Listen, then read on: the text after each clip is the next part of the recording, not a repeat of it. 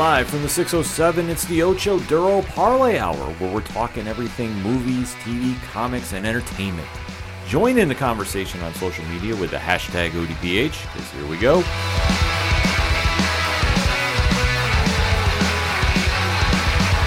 Stepping around social landmines and dodging depression with self-medication. I'm dying to some rhythm. Welcome to a very special edition of the ODPH podcast, better known as the Ocho Duro Parlay Hour. What is going on, everybody? Thank you so much for joining us this week. My name is Ken M, and joining me in studio, as always, you know him. He is the co host. His name is Padawan J. Hello, hello, hello. Folks, we have a very special guest on the line. So I'm just going to say this first and foremost right now. For anything and everything that you need, that is the ODPH, whether it's Parlay Points, the TeePublic Store, the directory, the classifieds, or a very special link that's right on the front page because after you hear this interview, you're going to immediately go right over there and sign up for one of the biggest independent comic books on the planet. And there's so much more there too. You just got to go check it out for yourself. ODPHpodcast.com. And remember on social media, use the hashtag ODPHpod. But we have a very special guest on the line, family of the show. I don't even feel like saying friends because he's always a very big supporter of us since we have talked to him and been introduced to his fantastic comic, which is tearing up Kickstarter as we speak. It is bar none, far and away, the most reviewed blog on parlay points in ODPH history. It's Wow. it, it there's no question. I am still having people go back and look at issues 1 and 2 and 3 because it's that damn good. And the Pocus Hocus army shows up and they come out in force. So if you don't think it's real, their Kickstarter just kicked off yesterday, Pad. Uh huh. It was a goal of $3,000. Wow. They cleared it and then some, and it's still rising. And they got 28 days left Well, damn. because it's that damn good. That's impressive. I mean, I could sit here and talk to you about it all day, but why not hear from one of the creators himself, returning to the show, your friend, my friend, the one and only Alan Dunford from Pocus Hocus. Alan, what is going on? Hey guys, I'm so happy to be here. And uh, it was really cool listening to all of that because I had no idea that uh, we were the most reviewed review uh, that you guys had. Yes, that is facts. Well, that's that's that's awesome. Um, and uh, another thing too that it, I guess each campaign's always surprised us, and um, I'm my own worst critic because it, you always uh, second guess yourself and everything. But this was the first campaign we had where we hit our three thousand dollar goal uh, within the first 24 hours, but we actually hit it uh, with I think about nine and a half hours uh, from the campaign launching.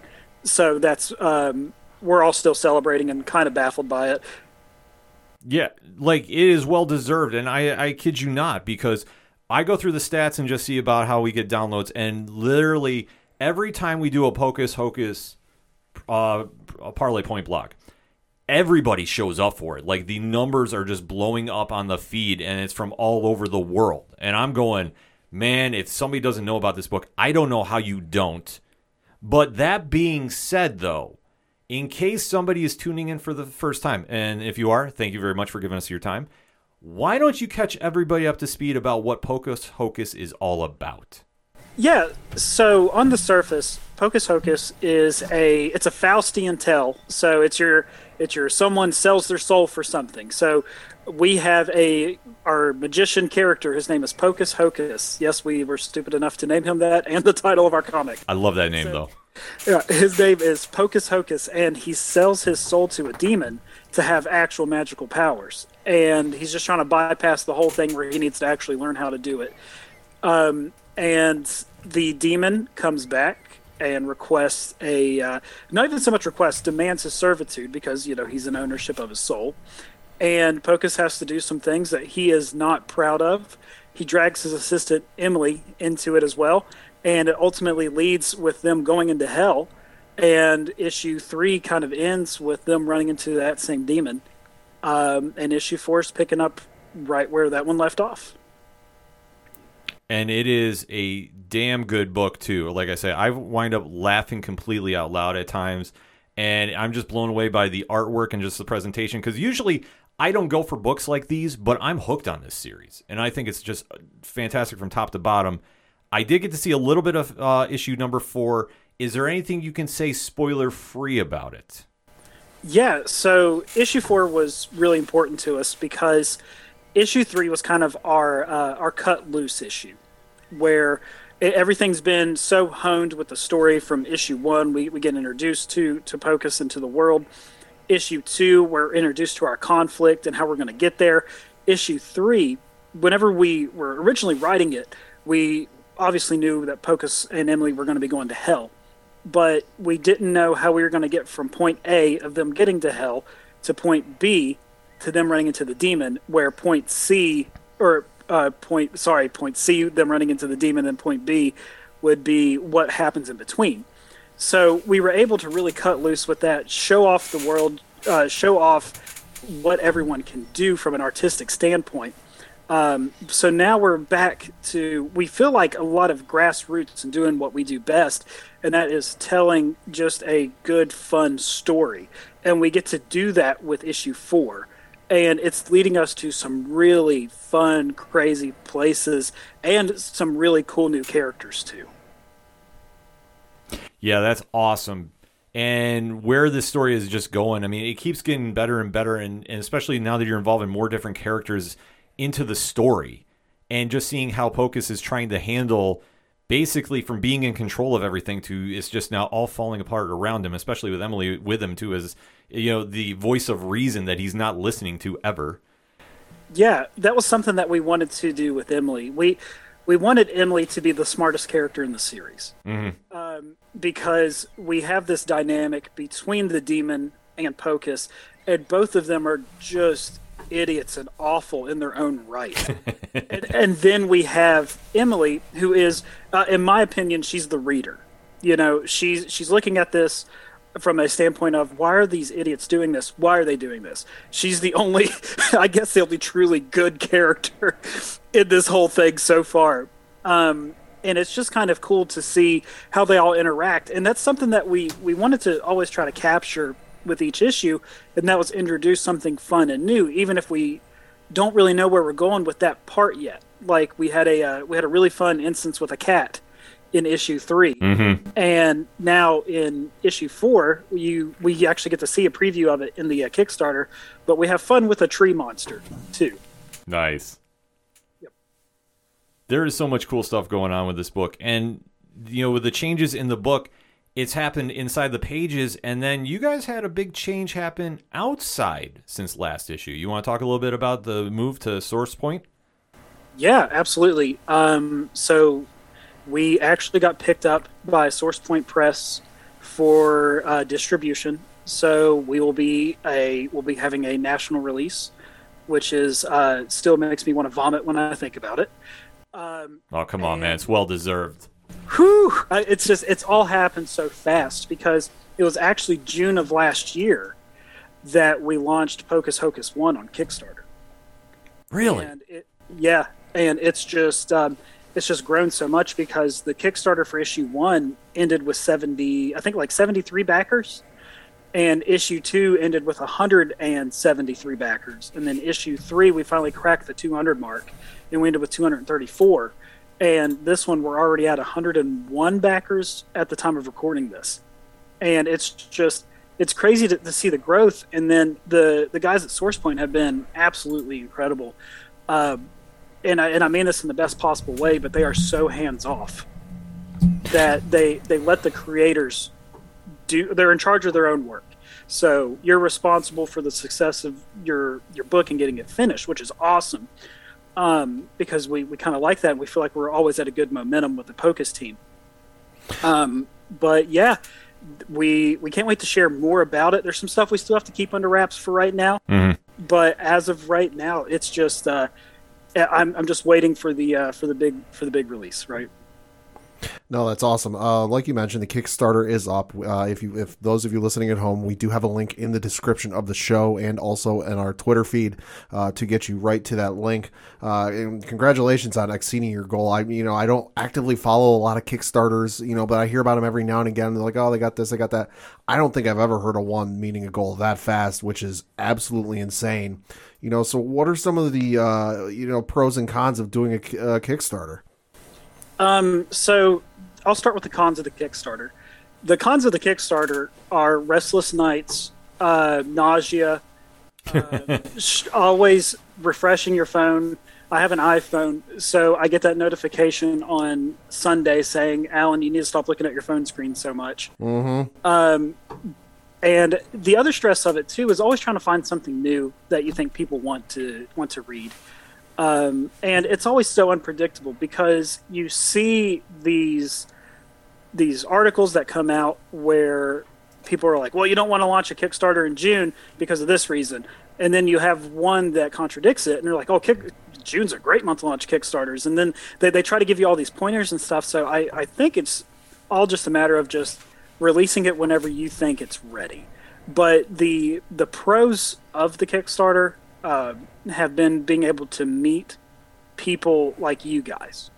Because through crowdfunding you really get the the grassroots feel and you, you have to earn it and you have to work for it especially whenever you're coming out the gate with your first comic book series. Um, and it's just it's so cool to hear the feedback from people and then to see the support from all over the country and, and then even all over the world because we're, we're shipping all over the place which is awesome um, but also shipping costs. That's another con. I'm going to add to that shipping costs. Okay. yeah. Yeah, Makes sense. yeah um, but no it's just it, it's it's really cool to to have that. And then now from where we will be with source point um, these covers that are on the kickstarter are all kickstarter exclusives. Oh, nice. Um, so whenever pocus does release into shops it's going to uh, they're all going to have different covers for issues one two three and four so that's that's kind of also cool here for the exclusivity of it and then you can also get to be a snob and, and be like oh you just picked up pocus hocus one well i'm already caught up to issue four because you followed along with the kickstarter so yeah i think that's the that's the big pro with the kickstarter is really just uh, just seeing the outpouring of support um, it's I don't know. It- It's hard to it's hard to describe. No, but that makes perfect sense. I mean, because especially how DIY it is, and just how word of mouth. I mean, like you touched upon, we got, we heard about you to, from our guy Frank out of Geek Freaks podcast. What a Frank! And he came in our one of our chats, and he was just raving about the book, and he got everybody excited. So like when I went to go pick it up, I was like, oh my god! And I've been telling people about this. Like I know I've been talking with Rich from the Three Fat Nerds podcast. He definitely wants to check this out. In fact, he's excited about another project we'll get to in just a little bit. But it's one of those situations where you start hearing that word of mouth. And then, like I say, when we did our first review of you, and just seeing how many people tuned out for that, like just came in and just was like, the download numbers were crazy and the, and the hits for it. And it's like, I just sitting there watching, just, I mean, I was amazed by it because you start out basically under the radar and just that big of a word of mouth spread so much that now you think about it and as you touch upon it, it it's a year later and look at just going on Kickstarter and just the minute that link dropped, everybody came out for it. I mean, you hit your goal on the first day. That's almost unheard of. Yeah, uh, like I said too, the it's we kept refreshing it and watching it and watching it. Um, and I was I was chatting with with a couple of the guys from from the comic and uh, one of our our marketer Joey. Uh, we were talking to him and he was like, "Well, you guys trying to go live whenever we we hit funding." And I, I was like, "Joey, I think we're we're going to be going live here in the next little bit because I think we're going to hit goal within the first nine hours." Yeah. because it just it wasn't stopping and it was like I I do think time slowed down though. We only needed like I think like thirty dollars to set us up Wow. for our goal, and then it finally happened, and it was just the biggest sigh of relief. Well, that's just uh, goes to the quality of the book, and it's just so well done from, like I say, from page one to the closing. Everything about it, just you can definitely tell there's a lot of excitement to it. You guys are really putting a lot of your heart and souls into it, and that just is something that comes from doing it you know, as an independent. And I think that you know, as you touched upon, Source Point has allowed you to just do your own thing. Like I mean, especially getting that move up and just having a publisher that just kind of says, "Listen, we trust you. Go for it." I mean, that's got to be like one of the best feelings in the world. Oh yeah, definitely, and it it, it kind of lets you know that you're on the right path.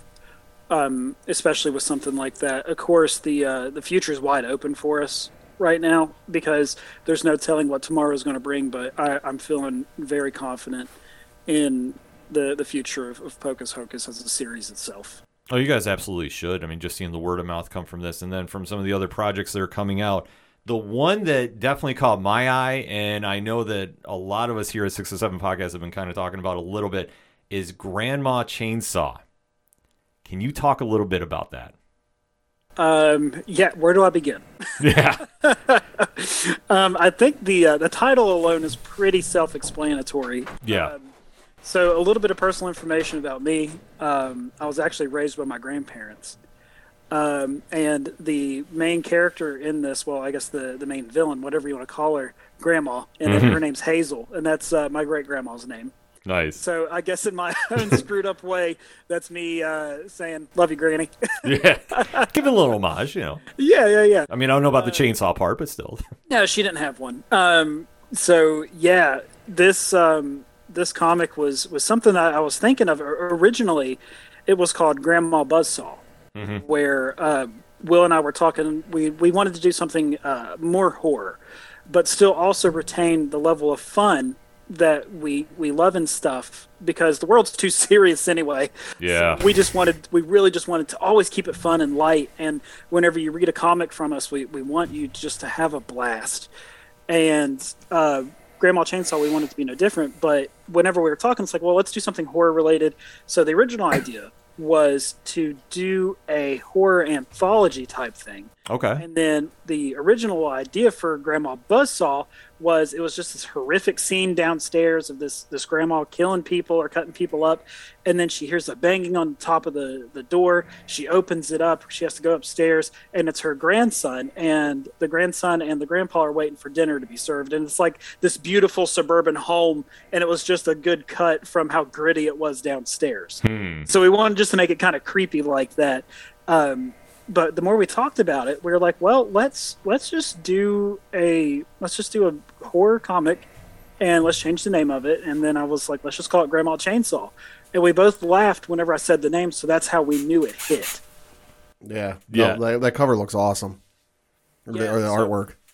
Yeah, um, we were we're moving right along with it too. The uh, the Kickstarter for that's going to launch after we fulfill uh, Pocus Four. Okay. Yeah so everything production production's moving really swift on both which is uh, makes me very happy. Uh, and it's the exact same team. So brian jason dave will myself we're all working on grandma chainsaw because uh, these guys are just so awesome to work with. And if it ain't broke don't fix it. Uh, oh, absolutely. I mean, that. yeah, big believer in that. Oh yeah, and I'm sure that when you you presented the idea, I mean, just the brainstorming from this, where you say like, okay, let's just do like a, uh, uh, I'd say a more traditional horror comic, but you know, obviously mixing the different elements, that, much like you did with the Faustian idea for Pocus. You know, just giving something uh, a different twist to it, if you will. Yeah, definitely. Um, and we we recognize. I think that's a big thing that um, benefits us too. We we recognize where our influences are. Um, like for example, there's a uh, there's a shot on page two of Grandma Chainsaw. You can see a little bit of it in the uh, in the the graphic that we put up there for it to kind of show. Hey, you guys can also add on the Grandma Chainsaw preview ash can to the uh, to the thing, but uh, we literally wrote in there. She raises the chainsaw over her head. This is a Texas Chainsaw Massacre reference. Yes.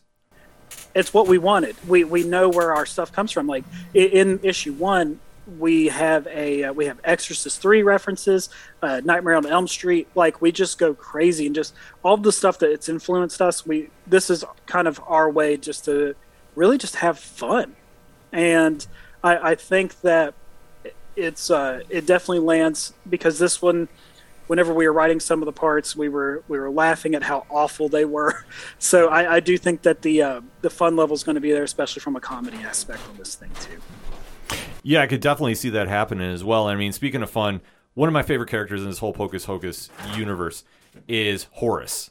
and seeing Horus in hell Can you break this down for us? Yeah, so we had a lot of questions um, after issue two mainly came out because that was when you really got to kind of see Horus a little bit more than before. It, it was always the same question of where did Horus come from? What's his origin story? We need to know more about this character because with with Horus it was less is more, and, and I think that was the big intriguing part with him. So we got with Kit Wallace, who does all of our variant covers since issue one, and I, I had an idea with Will. Okay, let's just do an eight-page mini. We'll see where it goes. Um, you know, we're definitely not ruling out the idea of a future mini series with Horus, which I think would be great. But as of right now, we have this eight-page mini that we felt was just going to be a, a good origin story for Horus so that way people could get to know him a little bit more. And I, I love Kit's art, and I'm sure he's probably tired of hearing it, but it's definitely got a Skottie Young vibe to it. Yeah, I agree. And uh, I love his use of collaring. Uh, I, I'm not sure what you would say about it. I, I like the bubblegum collar aspect of it because there's so much grit that's happening to it, but everything is always so vibrant and pure. Yeah, I, I fully agree with that too. I mean, I always I do have his variant covers too, so this is a personal testimonial. Like I think the artwork he does is fantastic. And I do agree with it. It's a it's a cool contrast to Brian's artwork and like I say both of them are equally awesome, but it's just a, it's a nice little curveball that you see cuz I mean uh, with with Pocus, you know, being such a, a grittier story in certain aspects and just how it's present you know presented and then you see with Horus it's just you know almost that pop feel to it. but it, it but it comes out so well though. Yeah, definitely, and it, it really stands off the page, even on the graphic. Right, um, you can barely see the the first two pages, but you can tell there's just so much life and fun there. Yes. Um, and people have been uh, snatching this up and Grandma Chainsaw, both ash cans. So I, I can't wait to hear what people say um, once they start actually getting them. No, that's awesome. Uh, so you got Pocus Hocus going. You got the uh, Grandma Chainsaw. Is there anything uh, coming down the road for you and your team that you kind of like to give maybe a little teasers at or little hints at? Yeah, so we're obviously our, our main goal is to get Pocus Four done, uh, which it's almost done now. As as of recording this, we only have six more pages to go uh, before it's completely uh, illustrated, colored, and lettered, and then we're we're good. So this this thing could very well finish before the campaign ends, which is awesome. So I would I would love for the campaign timer to go off, and then we immediately send out Pocus Four. Like that would just be a dream That'd be amazing. Yeah. Um, and obviously Grandma Chainsaw is is another focus of ours. But we are working on some other things that we we think is going to be a lot of fun for people to read. Uh, I'll give you a hint for one. We we have explored the lands. Now we're going to be heading to the sea. Ooh. Ooh. That sounds like fun. Yeah, it's uh, it's it's pretty cool. I definitely can't wait to check it out. And then let's here's a little curveball for you though, because I'm I'm sitting there and I know you've been doing the interviews uh, with you know, a lot of our podcast friends and they've all been great too. I'm trying to think of like a little curveball to throw. So if I was putting together a Spotify playlist for Pocus, what would be on it? Um, I think Pocus would be kind of a, a weird jump around. Okay. Uh, I think Pocus is really big into uh, metal and metal core. So I think that some of his stuff, there's a new Devil Wears Prada album coming out, and I think Pocus is going to be really into it Nice. because Pocus doesn't want to do classical music or anything Right. because um, you know it's too much like his dad. right? He wants to go far from that. Um, but he's also been really big into Darko lately, so I, I think he'll like them pretty good. I could see that. You know, now that, now that you bring it up, because I, I could definitely see that happening too. You know, and, and it's just something when when you kind of put that vibe into the book, and you know, it, it's just such a fun read, and you know, obviously with a little more darker tone to it with the subject matter, but still, it's it's lighthearted at at, at its core, and just there. Oh, I'm sorry. Go. Oh no, no. Um, I, I think you find that a lot with comedies, right? Um, some of the the most thought provoking stuff that you, that you come across sometimes it feels like uh, something a comedian says, or you're watching a comedy movie and they they drop something heavy around a subject matter that's fun, and that really gets your emotions going. And we, we tried to do that with Pocus.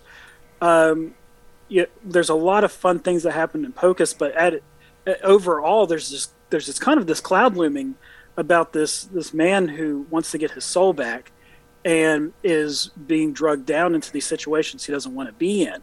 But we still are having so much fun doing it, like throwing in dialogue that says "Sweet baby Satan" for God's sake. Yeah. Yeah, I laughed out loud when I read that. like, good. eh, oh yeah, when somebody was like, "What are you laughing?" I'm like, "I, I can't say here. I, like, I'll tell you outside." Yeah, perfect. Oh yeah, no, like I say, it's, it's just those punchline humor jokes that are throughout this book that you just you you can't help but just like laugh out loud. And when I when I heard that, I was like, "Oh my god, that's fantastic!" like that was just so well placed too, and just like the pacing with the story and everything that's going on with it is just a monster series that's just gaining more and more attention. I mean, would you ever say at some point you'd love to see like an animated show from this, or you know something down the road like that?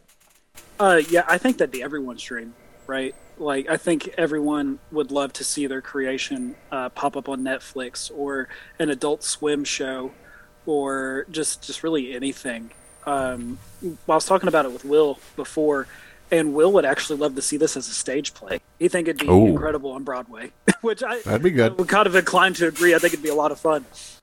That would be very cool, actually. You know, like to think about it, because I I could see this being an animated show, because like you're seeing a lot more of that come in, especially like the success of Invincible Yeah. has really been kind of opening the door for a lot more independent comics to get that kind of shine with animation.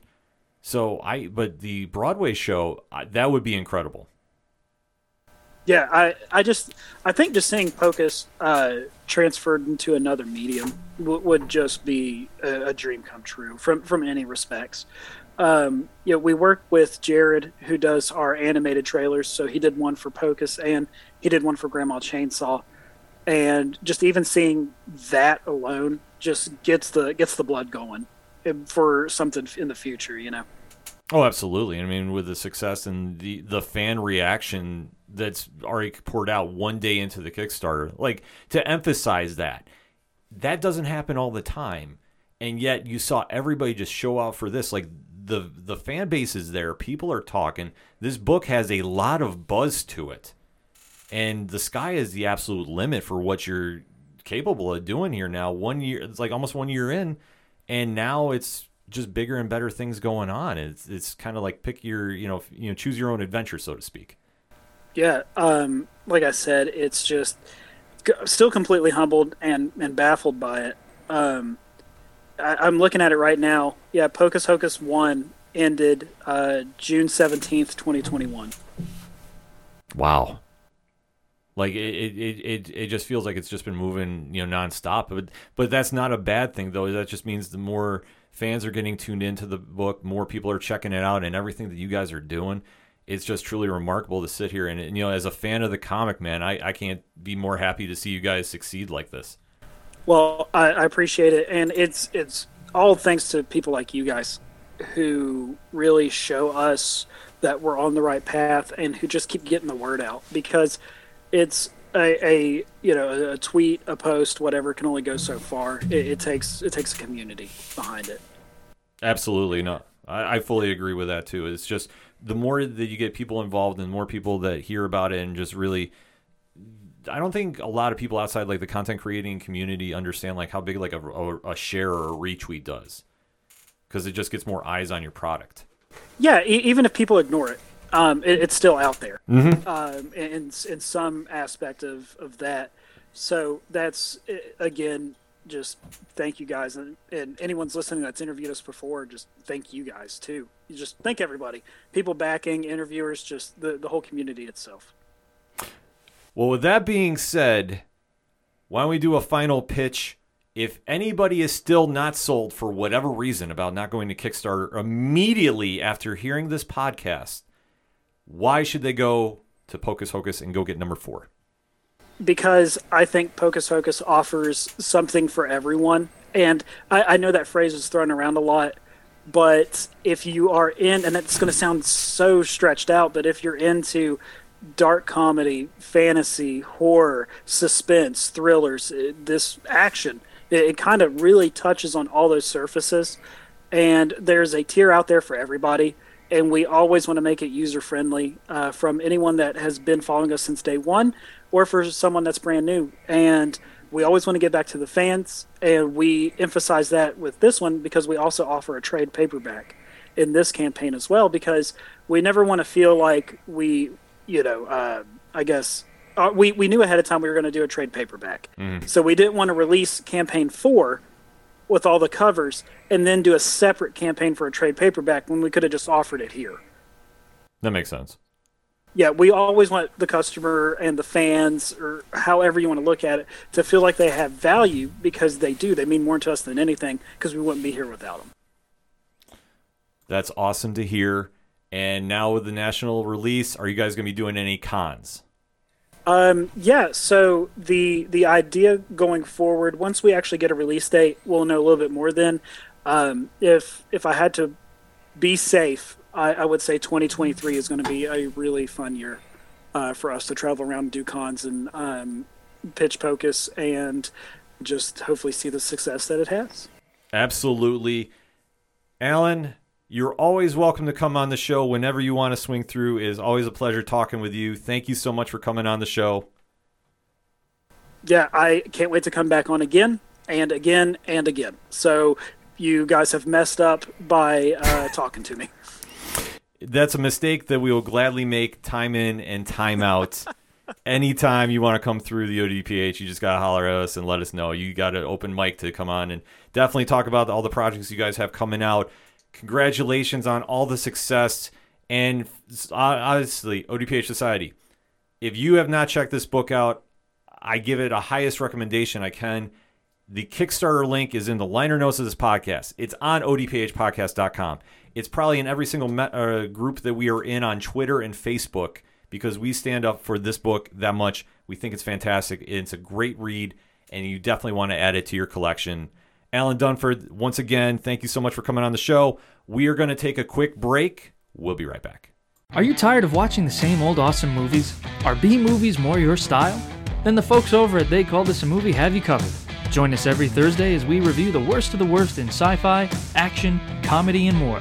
We are available on iTunes, Stitcher, Spotify, and Podbean at theycalledthisamovie.podbean.com. They Called This a Movie, testing the strength of friendships, one terrible movie at a time.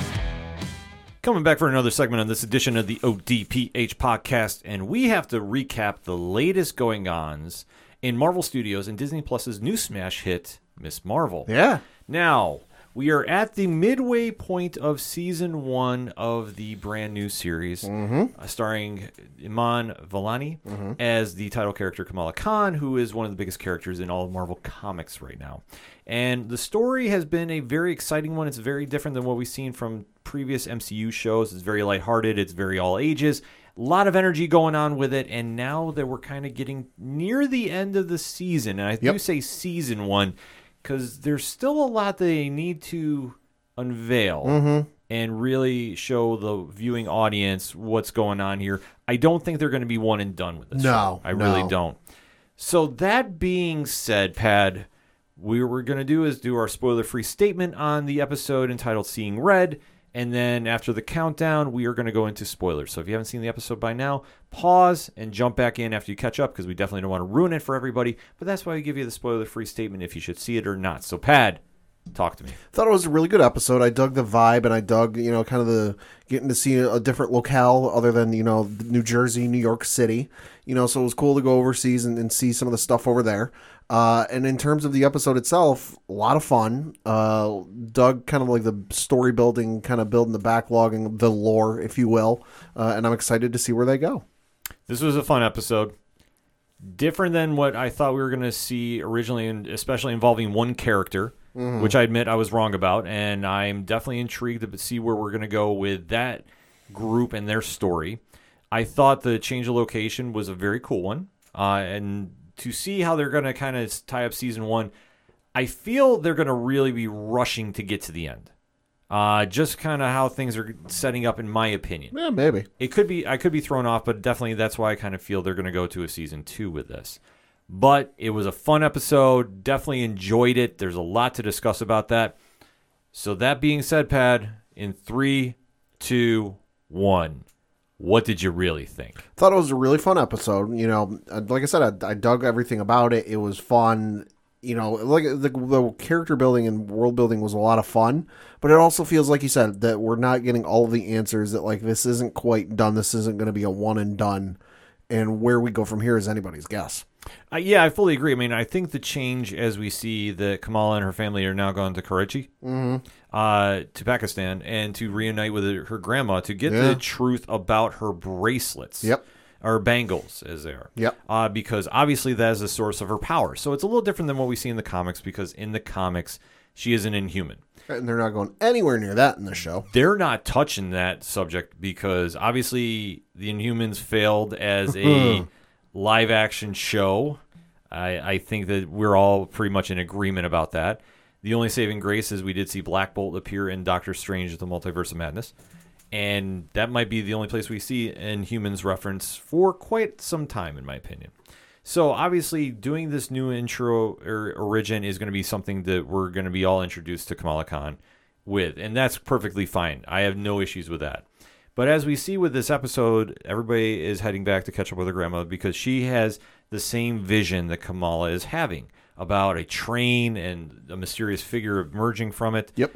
And it seems that her grandma, Sansa, knows more about this than she's letting on, and definitely catches Kamala up to speed that they're trying to say there's a message that's being told here. And from this, there's also an inscription on the bangle.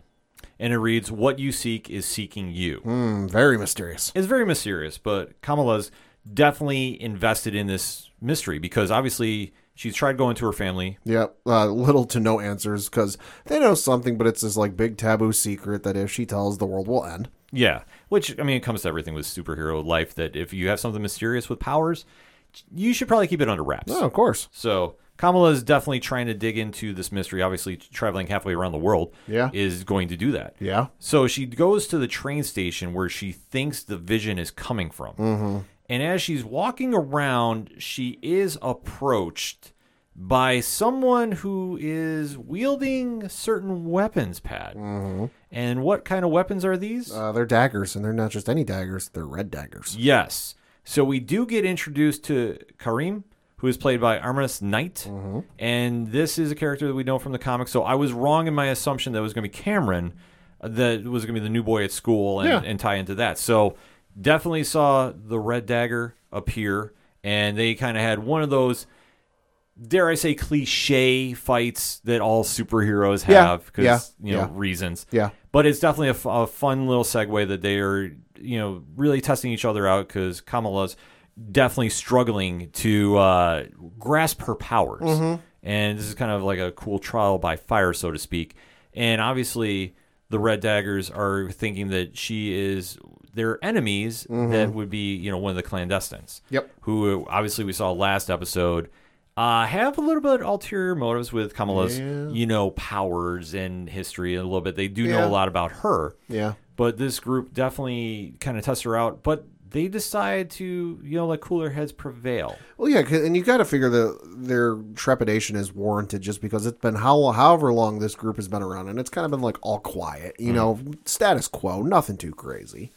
And then all of a sudden she shows up. They detect the powers, and they're like, "All right, well, wait a minute, time out. What's going on here? We got to figure this out. What's going on?" And then they kind of like, "Oh, okay, this makes sense." Yeah, so Kamala goes back to their headquarters and she meets their leader, Waleed.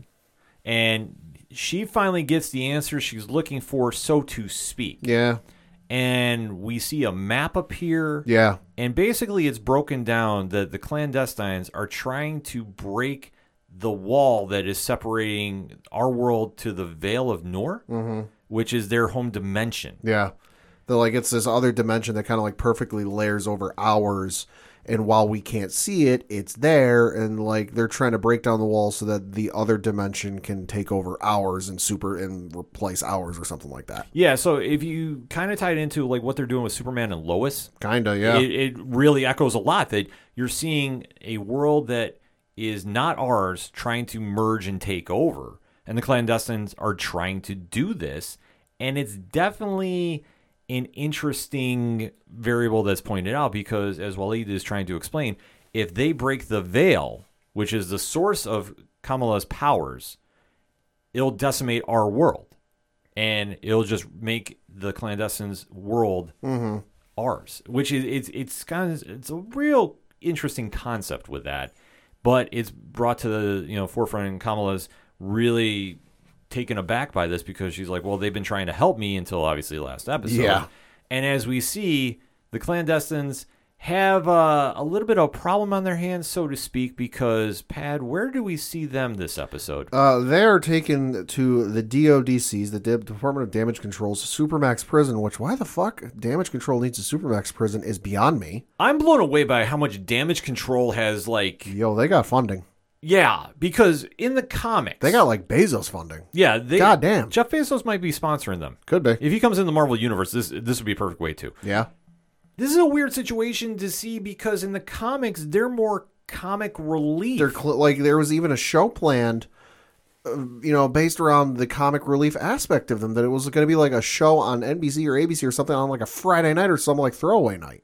That like it was going to be comedy and them cleaning up after. Like you can go on the internet and search. There was a plot description that even made it out into the public about what the show is going to be about, and you read it and it goes, okay, that's a, like kind of like a Friday night comedy show. Yeah, so it's weird to see that they're more covert than Shield at this stage. Yeah. It, it's weird. I'm sorry, as somebody that's read damage control throughout the years, seeing them being this weapon tech militia type deal is weird. Well, and they even got featured in one of the more recent Spider-Man animated series. I remember that was on Disney or uh, Disney XD or whatever it's called these days, where they're like you said, they're brought. You know, the superheroes have a battle with the supervillains. Things get destroyed, and they get brought in to clean everything up. I mean, mm-hmm. there was even an entire episode where Spider-Man and his crew.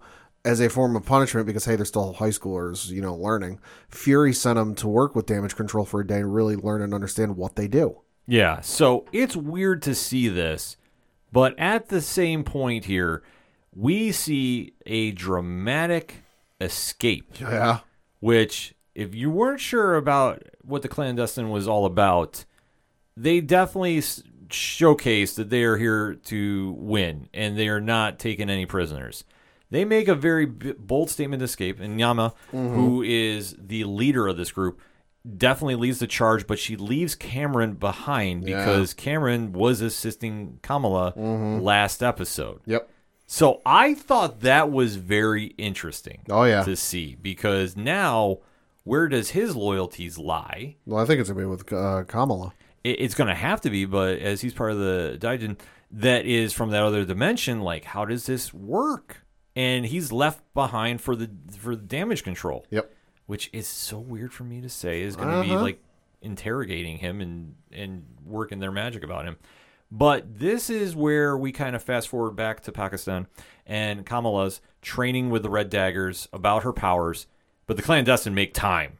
Oh yeah, they, They get over there quick. Yeah, they do. There is a bit of a fight sequence going on. Great choreography. Yep. You know, Great chase sequence. great chase sequence. But during this fray, Waleed is killed Yeah. because Kareem and Kamala, who have been bonding, we saw like a quick Yeah. scene where she's hanging out with other teenagers. Yep. And, They all know, they all have nicknames and they call each other by their nicknames. Yep, and she introduces her introduces herself as Sloth Baby. Of course. Because why? But it's still a cool nickname. I don't care what anybody says. So they are definitely speeding through and trying to escape. And when they are fighting the clandestines, Najma hits the bangle mm-hmm. on Kamala's wrist. Yep. And then this sends off an energy blast. Mm-hmm. And Pad, what do we see here? She gets sent to a, a rail yard someplace, but we don't know where. It appears to be in the past. It doesn't mm-hmm. look like it's in present time. And it's almost like, you know, if you've ever seen the Harry Potter movies where Harry goes back in time a couple of times in those movies. And he's there and he can see, but nobody can see him. It's almost like she's there, but she's not there. It's a weird it's a weird scene. It's a weird sequence, but it takes her back to where the vision began. Yeah. And I think it ties into when we started seeing the history of the bangle. Could be. and how it ties in with the powers that be. So it's kind of an interesting cliffhanger, mm-hmm. but it definitely serves the purpose of now at least we know what's going on to a degree. Right. Like at least we have the clandestines' motives and they're trying to get back to their own dimension, mm-hmm. but by doing such, they're going to wipe out Earth 616. Yep. it's a weird paradox, but as Waleed was explaining, that this is what they do. So if they're going to break the the veil of Noor, this is going to have world breaking events going on with it. So It's going to be an, yet another event where theoretically the powers that be, what remain of the Avengers, should get called, but they will be mysteriously absent. yes, Because why? reasons. Yeah, it's one of those situations that yeah somebody should probably be involved. Uh, Case in point, the Eternals. Say what you will about the movie. The world getting split apart and something coming out of it caused enough for the Avengers, if not Shield or Sword or whoever, to show up. Where were they? Who the fuck knows? Yeah, nobody knows. Like I I think the Eternals was in a different time zone or time world. Could be. Like it has to be because obviously it just doesn't make any sense. A lot, a lot of that movie doesn't make any sense. I don't care what anybody says at OD Parlay Hour. I will debate that all day. But this episode though had a lot of fun moments in it too, and and you get a lot more uh, Kamala's history mm-hmm. and seeing what now her direction is going to be because she does have some training. Yeah. To what degree? We're not talking exactly. It's overnight. She's going to be, you know, on a, a, a high fighting level like a Shang Chi. I think I think we're talking like Empire Strikes Back levels where like Luke gets a little bit of training from Yoda, however much time it is. I don't know. Mm-hmm. But then he goes in to fight Vader and he's like hilariously outmatched. I think there's going to be a little bit of that. We'll see in the next episode. We're like, okay, she's got some training, but like still outclassed. she's definitely going to be outclassed, but I think at least we're going to get the true meaning behind the bangles. Yeah. and I think that she will get the second one because I think that that is still out in the ether. Yes. So we'll get a little more background about that, and then we're setting up for the big battle between her and the clandestine. Yep. I don't exactly know how this is all going to play out, Neither do I. other than just a quick finale, which I don't know how I'll feel about that. I'm going to be honest, but I have trusted this series thus far. It's been a fun ride. I'm definitely enjoying it. I highly recommend it to anybody who hasn't seen it yet. Give it a shot. It's it's not just a teenage uh, show because I know that that's a lot of the criticism I'm hearing. But Pat, I mean, you've seen now four episodes. How would you describe it? It's fun. I mean, the I mean, it's got a couple of slow points, but it doesn't feel like with some of the stuff with Superman and Lois where they get to like the teen angsty stuff and it's like, okay, keep it moving. They keep it there, but they don't dwell on it too long and it and it's fun, it's lighthearted. And like I said last week, it's kind of a departure from the last couple of projects we've seen from Marvel with Disney Plus and then the studios where it's just like world breaking, multiverse breaking stuff. We're like, okay, there's a threat. You know, it feels kind of like early Marvel, you know, like phase one Marvel. We're like, okay, we got an origin story. We're still kind of figuring out where we are. It's an entirely new character, and it's been a nice, you know, refresher. Yeah, it definitely has. I got to admit that. Like, it's definitely had a very cool vibe to it, and it's it does remind me a lot of Phase One, which is it's great. I loved Phase One of Marvel, and to see Kamala's origin happen here, and uh, and I'm not mad that they're not doing the Inhumans. I thought it was going to be interesting to see how it does. I still think the Kree is going to be involved Probably. with with the the uh, quantum bands possibly. I could see something like that happening. I don't know necessarily if that's going to be what is going to go, but as we're seeing, they're doing enough of the teenage growing up that it's not over in your face, overwhelming like Superman and Lois does at times. It's a nice balance, and you're seeing a hero emerge before your eyes. I'm very interested to see what they do next episode, though, because like I say, she's transported in the past, so I want to say they're back in the 1940s, if I'm not mistaken. Somewhere around there, yeah. So it's going to be anybody's guess to see how this goes forward, but you know what? I'm here for it, so we'll definitely have to check that out. But we gave you our takes, ODPH Society. Hit us up on that hashtag, hashtag ODPH Pod. What is your thoughts about the latest Miss Marvel episode entitled Seeing Red? Did you love it? Did you hate it? And why? Remember, spoiler free until Friday, and then all bets are off after that. And I do know we have a new vlog from Dre Driven dropping Friday at midnight Eastern Standard Time. So if you even want more Miss Marvel breakdown, there you go. That's what we do here at the ODPH. We're going to take a quick break. We'll be right back. Do not adjust your dial.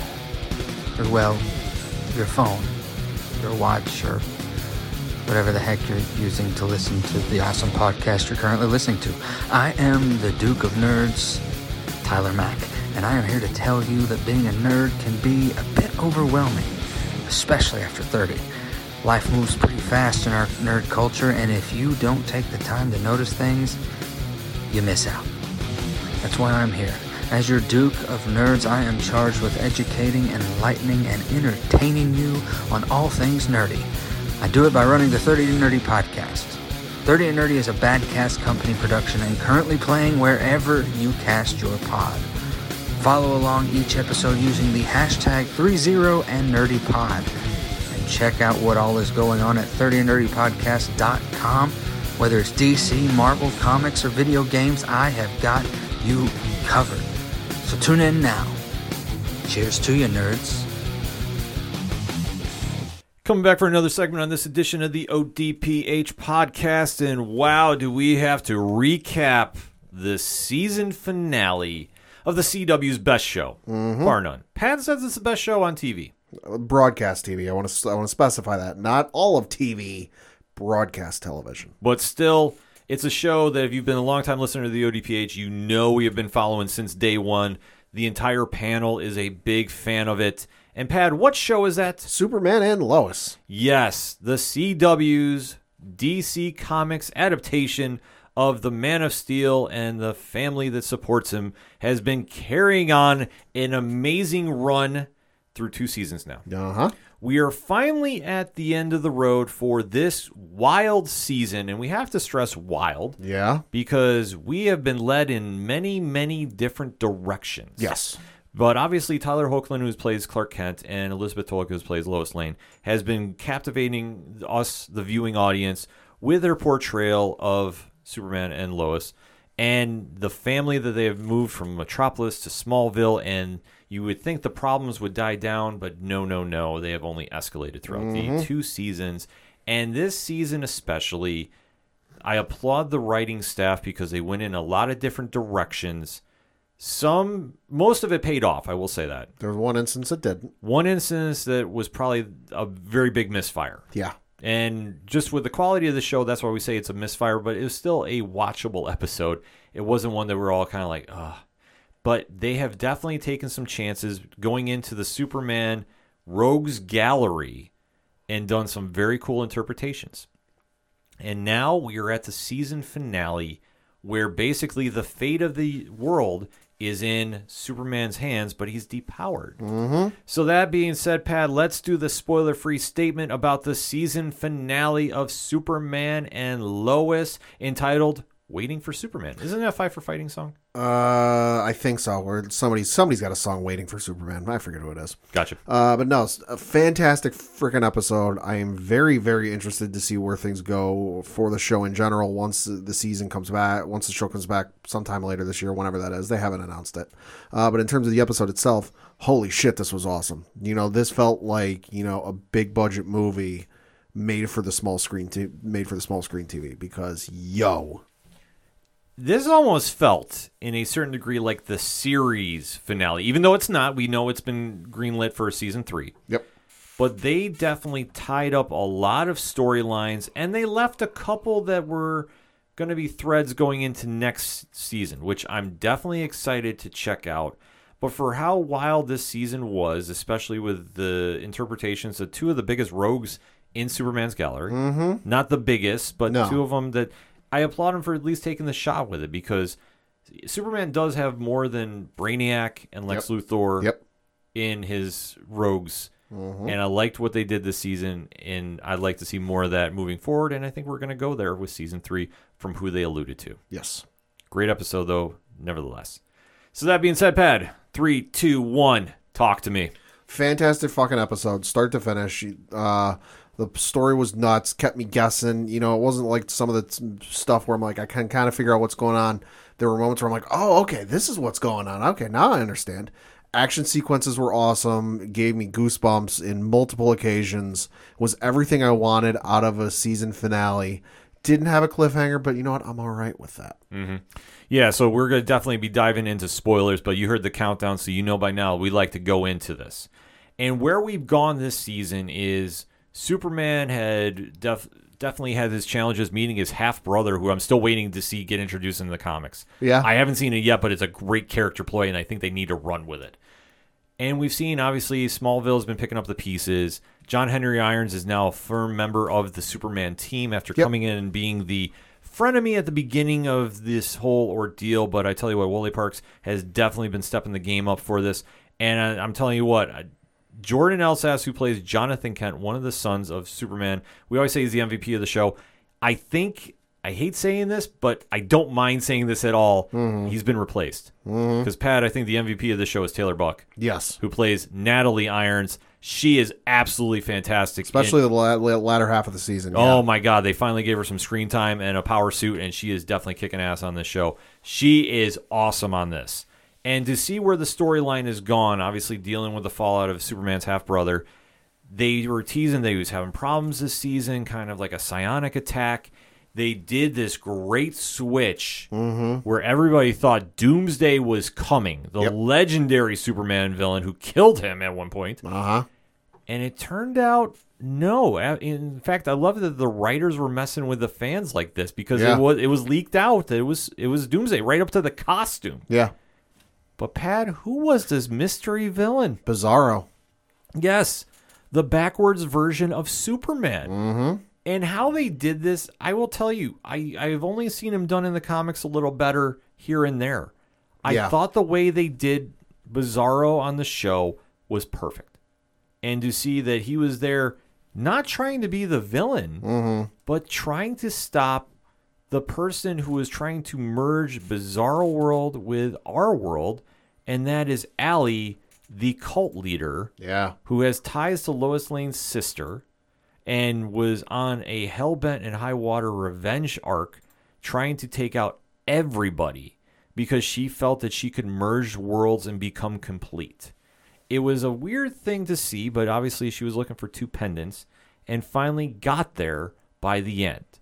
And she definitely was making her mark, though, even I will say the only setback with this season is a lot of the episodes in the latter half, we were jumping between Bizarro World and our world Yeah. and it was confusing at times because all the characters pretty much looked the same, except Yeah. they had the backwards S if you were doing the House of El. Except for one, and this is a character I know we're probably not going to see again, but I'm already saying I want to see that again, and that is Jordan Elsass's Jonathan Kent, who was Superboy uh, Connor Kent origin with the leather coat and the yeah. red pants Yeah. like listen i don't care how they got to do it next year they got to bring him back if that's the one thing that we have carry over from this story arc i need to see this because they finally let jonathan kent loose and jordan elsass played a hell of a villain too mm-hmm. because obviously being in the shadow of his brother jordan kent played by alex garfin it's tough and he definitely had some great fight sequences i wouldn't mind seeing that again because now jordan has emerged as the boy of steel he is superboy Yeah. but to what extent we gotta wait and see. But to see how he was trying to fight off Allie and her forces of the Bizarro super family mm-hmm. was an interesting play. Yeah. Not mad about it, and it was interesting to see as well that Allie wound up stealing the powers of Superman. Yep. In the past few episodes, Superman has had no powers. Yep. He's well, he well, they're there. Just they're kind of like broken, and like his his cells are not quite whole or what they should be. So it's taken him a little longer to get his powers back. Yes. But they come up with a do or die situation because now Allie is on the verge of merging the worlds. Yeah, like stuff starting to blink back and forth between the world. At the end of the last episode, uh, the Kents were on their farm because hey, we're gonna go inside, stay with their family, and be safe.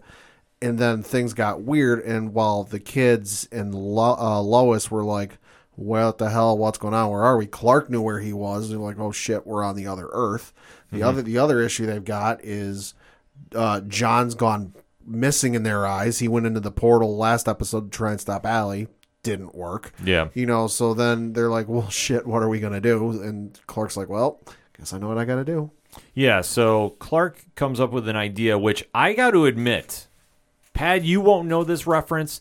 I saw this and I go, holy crap. Mm-hmm. They're copying a Super Friends episode. Mm, I might have seen it at one point. I just, it's been years. Oh, it's been years because this was back in the 80s. Well, they, they re-aired, they re-aired it in the 90s when I was a kid on like weekday afternoon TV and like Saturday mornings. So I might have seen it, but it's been probably t- 20, 30 years. I want to say it's the Galactic Guardians Super Friends. okay. And this is when Firestorm, they're really pushing him. He was kind of like uh, Yeah, yeah, the next big thing. Yeah. And he wound up killing Superman because he made him like human kryptonite. Uh, fun fact, Super Friends on HBO Max. Yeah, go watch that if you haven't seen them. Man, Good- good show. Classic cartoons. Yeah. But it- the way they saved him is they literally shot Superman's body into the sun. Oh, okay. And then that cleared everything out, and he came back firing like because Firestorm was tricked. I mean, it wasn't like Mm, yeah, yeah, intentional, yeah. but obviously, Yeah. But they wind up doing the same thing here, and I thought that was a brilliant throwback. Like Oh, for yeah. me, Yeah. I'm sitting there watching. Like I remember watching that when I was a kid. Like Jesus, man, this is fucking awesome. Yeah. I marked out because Clark is basically saying, "Listen, there's only one way I can accelerate my powers because doing the traditional way, it's going to be years." Right. Well, and he brings this up, and they're like, "Well, how do you know this is going to work?" And he's like, "Well, I don't. My mother was in the middle of explaining this to me, but she kind of like broke out, and uh, we didn't hear the full message." Right. But he winds up having to trust his his half brother Tal-Rho. Yep. Who like Turned a new leaf, apparently. he turned a new leaf For and- now. And I'm gonna say this right now. Adam Rayner, who plays Tal-Rho, Does a great job. does a great job. He is going to be the Tom Cavanagh of this show. Mm, that's a good comparison. I think we're going to see multiple versions of Tal-Rho throughout the series. I'm Could not to, but uh, right 'Cause- now I'm not mad about that. Because for right now, it appears he's turned a new leaf. Because and, and that was the interesting thing they brought up in the episode before they took off to throw Superman into the sun. Clark brought up it was exactly one year ago you were trying to destroy the world. Yeah. and now you're trying to help save it and he brings up he's like well well listen i don't and i'm paraphrasing he's like well listen i don't really care about this world but it does contain the only thing left that i really care about and that's my family and Yeah. And i said i'm like oh that's nice It's a great redemption arc. And I was not mad about this at all. Yeah. Like I was like, you know what, this makes sense. And I honestly thought he was going to get killed off at the end of the episode. Mm-hmm. Just how they were setting it up. It was just like one of those plays. But he winds up doing the deed with Superman. They have like this weird bonding moment Yeah. in front of the sun, and then he throws him in. yeah he says like oh if this is the last moment i see you i just wanted to let you know it's been an honor Yeah, so they have a cool moment, and then you see everybody else in Smallville is going back and forth from the different Earths. you got some people freaking the fuck out you got other people who are believers going oh take me with you take me with you Yeah, it's a wild scene to see, and obviously you see Lana Lang, who's now the new mayor of Smallville, played by Emmanuelle Chriqui, Yep. doing her best to try and being calm and, and Yeah. you know guiding everybody here, and she's trying to get and she's getting some help obviously with Chrissy too, Yep. who is the uh, owner of the Smallville Gazette. So Yep. Sofia Hasmik plays her. And she, like they're trying their best to, to remain calm, but like, Yeah. what, what are you going to do in this situation? Well, yeah, and then you you couple with the fact that Lana's uh, husband went missing at the end of the last episode, so now it's a mad scramble to find him. So, with you know, and you got Chrissy on the website of the Gazette telling people, "Hey, stay indoors, stay safe," blah blah blah. But at the same time, like in the same breath, stay indoors, stay safe, but don't expect Superman because you know he's got no powers. Whoops. Yeah, so it's a it's a it's a wild scenario, and they go back and forth a lot with it. Yeah, they do. So I mean, th- that doesn't take up a lot from the episode, but it doesn't take a, anything away from it. And it, and it was that. a cool plot point too because the last episode lana's husband went missing we're like wait what the i thought he was dead Mm-hmm. you know because they brought up the whole thing with like oh clark's other half from the other earth is dead so if you know worlds merge you're dead so i thought oh shit Yeah. maybe maybe the husband is dead on the other earth and then we come to find out no they're just flipping back and forth between the worlds it was a really cool plot point yeah, it definitely was. It definitely threw everything off too. And then meanwhile, while all this is going on too, John Henry Irons makes a connection to his daughter Natalie. a broken connection but It's, yeah it's broken, and Natalie figures out okay. He's, he's summoning for the escape pod Yep. that she had when Yep. she crashed through dimensions. Yep. Reasons, just go with it. Uh, and now she's like, okay, I can make him play to save my dad. Yep. Because obviously he's flying in the void because Allie took him out. and she knows where the portal is Yep. So she makes a dramatic attempt to go save him, but we find out once he gets or once she gets to him, yeah he says, "Where's, Where's the, ex kryptonite?" What ex kryptonite? I said my message, bring the escape pod full of ex kryptonite. Oh, I, I didn't get that part of the message. Yeah. But it's a situation that now they're kind of stuck in limbo, and they're Yeah. they're pretty much getting ready to accept the fate. They're making it up as they go. yeah. But Tal-Rho is coming back to Earth, so at least they're going to maybe have some help. But we do see in a dramatic reemergence Uh huh. who comes flying out of the sun. Superman. Yep, and you can just Visuals on this were awesome. yeah, no, they really did a good job to see that he was amped up. Uh huh. Like, he's glowing yellow. Uh, he's flying through the sky, and I love the shots they did where like he flew over the farm, and the kids go, "Dad," you know, he flies over the town center of town, and Lana just goes, "Superman."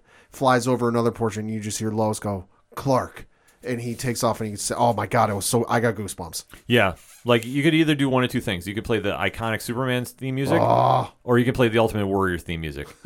Because that's my new thing. If, if Both you- work. Yeah, both work. Because Superman was flying through there. I need that mashed up. Actually, somebody's got to do the Ultimate Warrior one.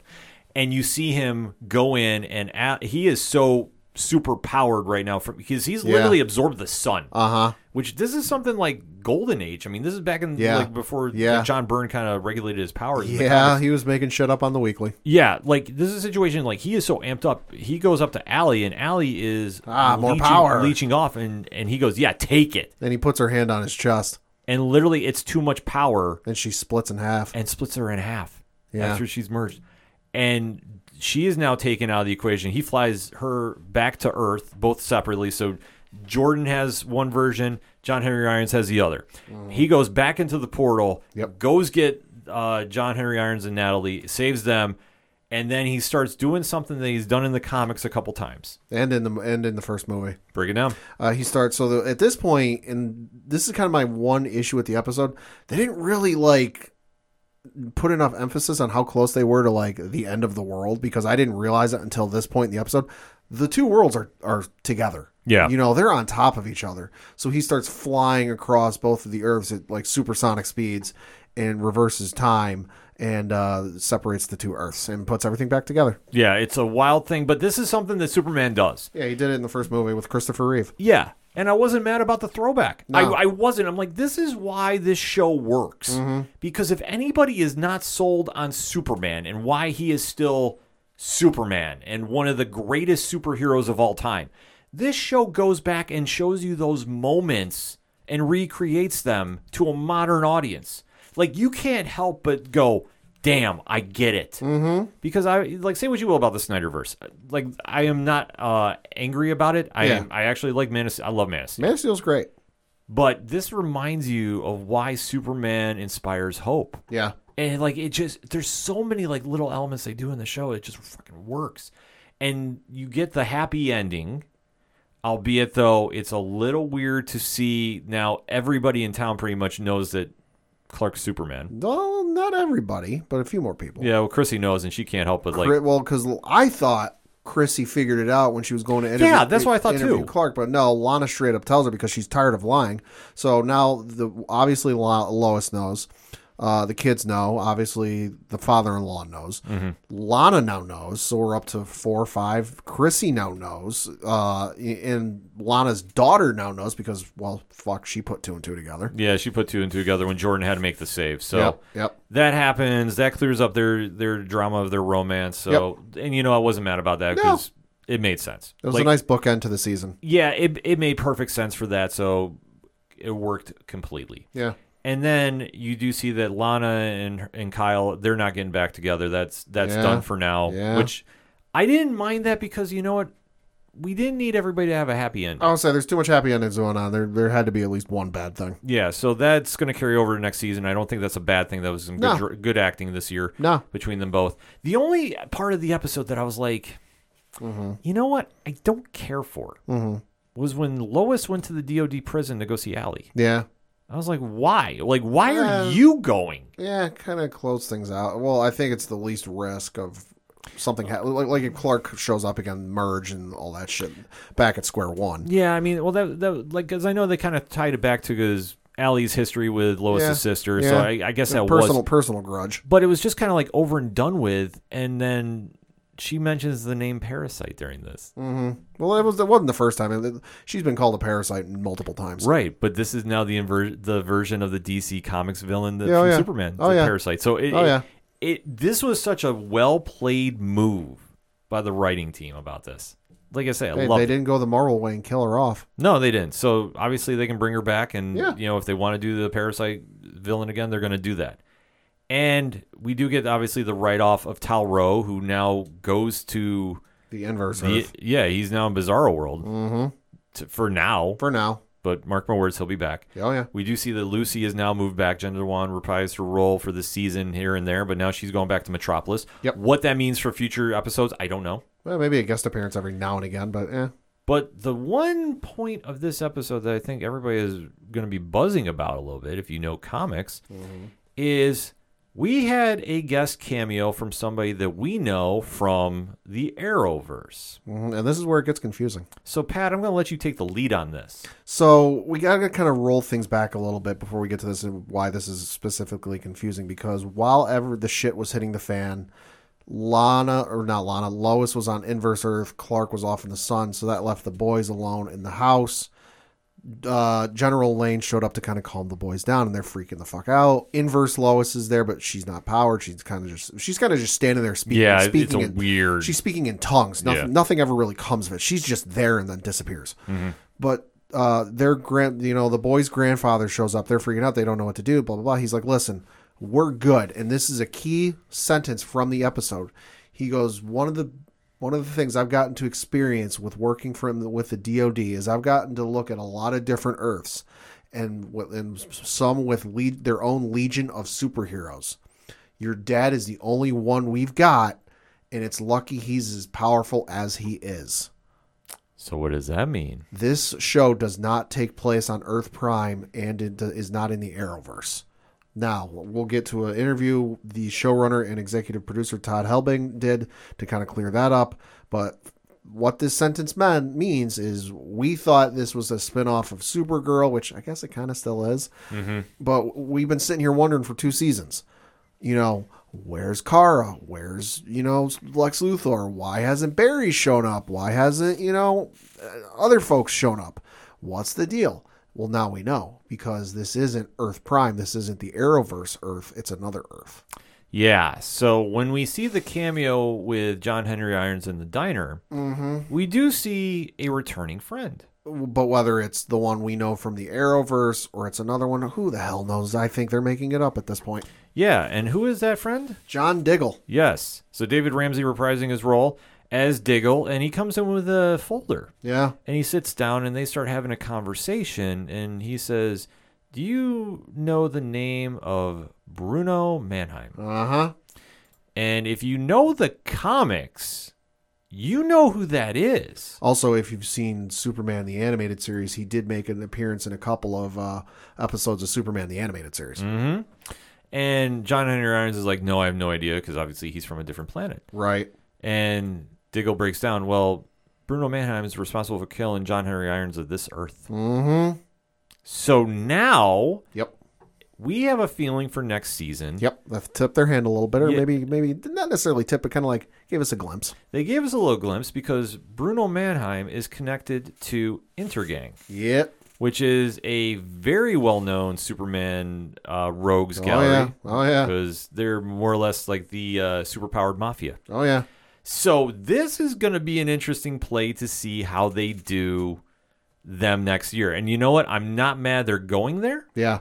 I think they got a lot of story potential to go on here. I'm all, I'm all right with a, a more grounded uh, season because look, don't get me wrong, had no issues with them going batshit crazy and, and other worlds and multi multiverse with this season. I don't need it back to back. You know, that's one of my gripes with the Flash was they did Speedster, Speedster, Speedster. Got kind of old and tired. If you constantly just keep going wacky, wild, and crazy, it's going to get a little boring. It definitely is. So now if they want to get a little more grounded with Intergang, Yeah, I'm- fine with fine with that. I'm fine with that. And you know what that could lead to? That could lead to them introducing Lex Luthor because uh, who might be banking, bankrolling Intergang? Hmm, I wonder. There's a lot of possibilities going there, but the final shot, which well, final shots because we find out Tal-Rho, uh, in his in an effort to repay his uh, debt to uh, Jordan. Uh, because Jordan saved his life. Yep. But he and Jonathan trucks with holographic uh, heads-up displays. Mm-hmm. So, and, and much to Clark's chagrin, and he starts yelling, you know, so that Tal-Rho can hear him, like, "Hey, we don't appreciate this." yes, and then the family takes a little vacation. To the middle of nowhere. Although I got a hunch where this is because it's based on comics. Break it down. I'm guessing this is in the Bermuda Triangle. Ooh, because in the more recent run of comics, that's where his Fortress of Solitude has been, is in the Bermuda Triangle. Because people, basically, if I remember right in the comics, like everyone in the world knew where Superman's Fortress of Solitude was in the Arctic. So he's like, all right, I got to find a new one. Middle of the Bermuda Triangle. yeah. So this could get a little wild, and this is now where the, we see the Fortress of Solitude being rebuilt, mm-hmm. and that's how the show ends. Yep. Fantastic ending to this, Pad. Absolutely no sophomore slump for this show. No, definitely not. Super excited to see where they're going season three. Any final words on this, Pat? Well, yeah. So just real quick, uh, the uh, showrunner and executive producer Todd Helbing did a bunch of interviews. Uh, the first one I saw was on the website KryptonSite. Which shout out to those guys. Those guys were around at like the start of Smallville. So th- this website's been running for twenty some odd years at this point. Uh, KryptonSite.com. Uh, they did an interview with one, and it's. Uh, I know a lot of people were wondering, like, wait, is this a sudden change with you know Superman and Lois not being on Earth Prime? Is this a recent thing because of the merger? Is this something they had planned? Uh, so the website did ask, at what point was it decided that Superman and Lois was not happening on the same Earth Prime as The Flash, Supergirl, and several of the other DC shows?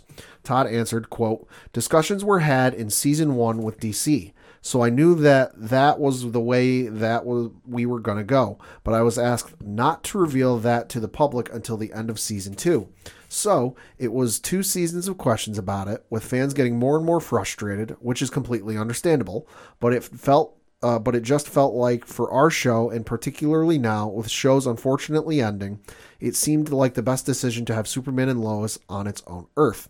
The website then does ask Does this mean that the versions of Clark and Lois that we saw on the crossovers are still there on another Earth? Yeah. So in the Arrowverse, or at least well, the Flash, because it's the only one left standing at this point, there is a Superman and Lois that we saw in the crossovers. So this isn't you know the same one we saw in the crossovers. It's somebody else entirely. Right. It's a wild thing to think about. Uh huh. It really is. No, it is. So now, all bets are off for where we're going to go. Yep.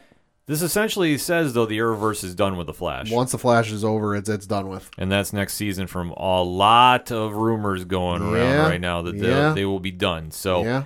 we haven't heard that official confirmation. I think we're going to hear that pretty soon, though. Maybe.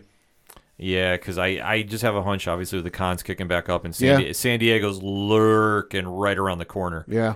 I think we're going to start hearing a lot of announcements for the future of the DC properties on the CW. Yep. But if they're just going to have the one as it stands right now, Well, there's other things involving the DC that I'll get to in one shots. yes. I listen. Superman Lois is, is going to be the new flagship, and I'm okay with that. I'm all right with that. Got- and, and plus, listen, Arrowverse was fun. You know, it was awesome to start with you trying to convince me to watch it instead of Revolution, you know, which was a J.J. Abrams show on NBC that, Christ, you can't even find streaming at this point. Yeah.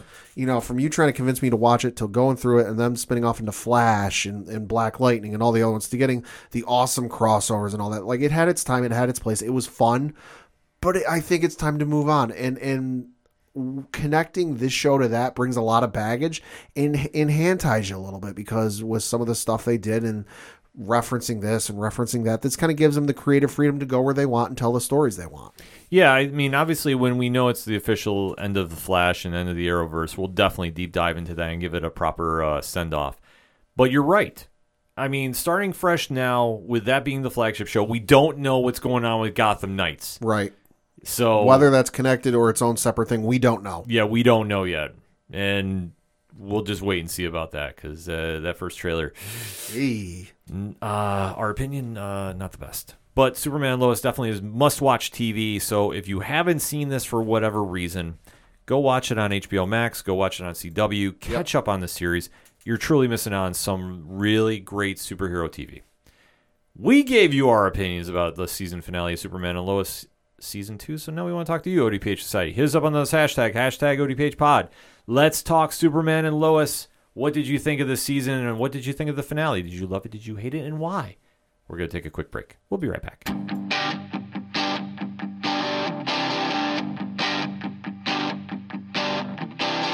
This is Tom from Tom Joe Lou, This is Matt from Sideroom Sounds. and you're listening to ODPH Podcast.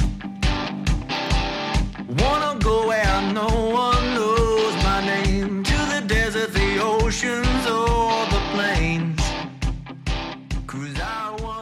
Coming back for the final segment on this edition of the ODPH podcast. Pad, what you got? got a couple things to talk about. Uh, the first of which is what I alluded to in the last segment when discussing the Superman and Lois finale, uh, and specifically the future of the CW. Because as has been talked about and rumored for a while, uh, it is obviously currently 50% owned by the uh, Paramount Media, so CBS, and then the other 50% by Warner Brothers Discovery or Warner Brothers. So hence C, CBS, W, Warner Brothers. Ha, taught you something there.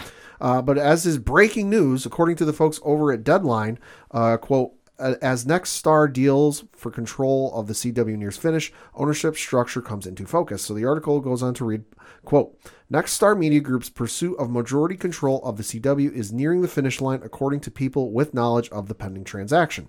Word of the deal first surfaced last January, but it has taken some time to iron out details.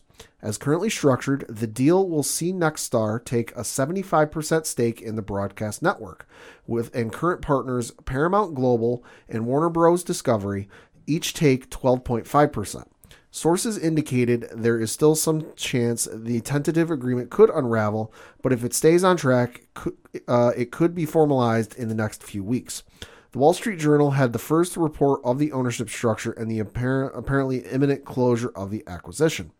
Uh, so Nexstar, the one, number one owner of local TV stations in the U.S., as well as the owner of cable networks, NewsNation, and digital brands like The Hill, would make a logical new owner of the CW because it is it already has the most affiliates of the network. While both current parents are looking, as are all media companies, to streamline their operations and tighten up the balance sheets, the Nexstar scenario is an organic way to uh, stanch some red ink. Uh, close quote. So, so there we have it. That's the current potential future of the CW. What that means for the shows on it, I don't know. But we have a potential new majority owner of the CW coming down the road. That's interesting. That's something we got to really keep an eye on because Yeah. with any new ownership group, that could mean drastic changes. It could mean nothing. Uh huh. I think where we go for a lot of it, obviously, is with the DC shows. Yeah. And what extent, or is it going to maybe slowly be taken? I mean, I can't really see them letting go of a DC show. Yeah.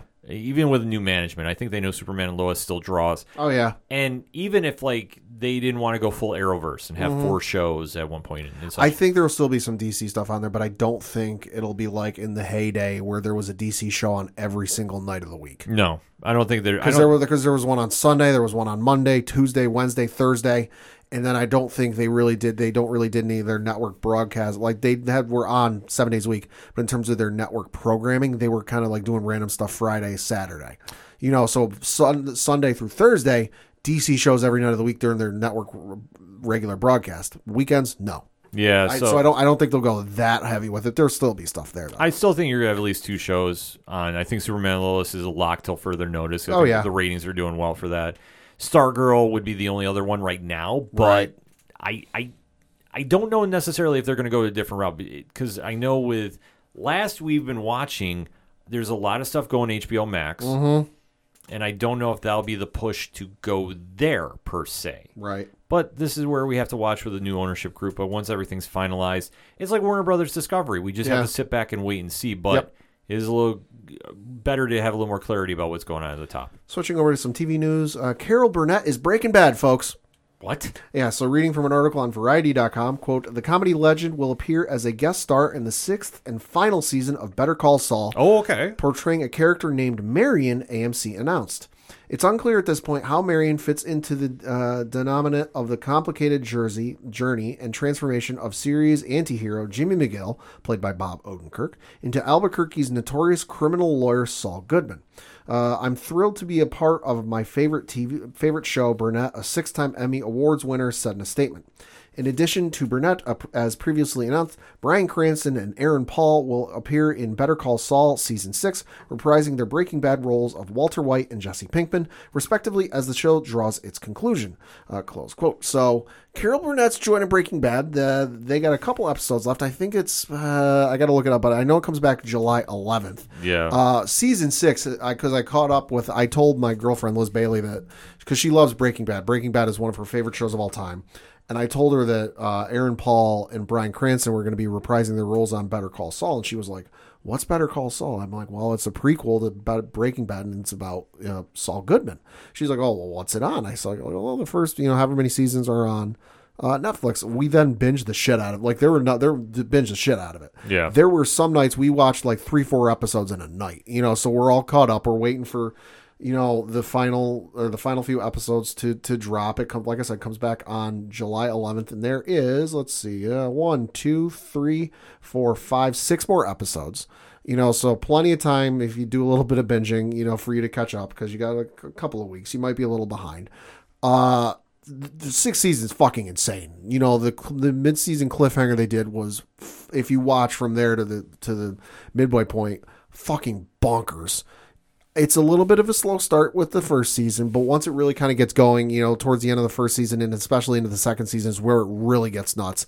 And it goes a lot of places you would not expect. I cannot wait for this to come back, you know, in July 11th. And I know my girlfriend can as well. So super excited. Also, should note, have not seen Cranston and Paul yet. So don't know what they're going to appear. Oh, in. probably finale. Probably. No, no, Better Call Saul is one of the best shows on TV right now. Oh, absolutely. Like, it has definitely picked up the banner of Breaking Bad and ran with it. Uh-huh. And Bob Odenkirk is doing phenomenal work on that show. Uh-huh. Deserves all the awards it's getting. Oh, yeah. So they're going to go off in a big way. I can imagine that finale is going to tie up everything completely like Mm-hmm. Breaking Bad did. So it'll be very interesting to see how she's going to play on that show, though. That's a Oh, yeah. great addition. Absolutely.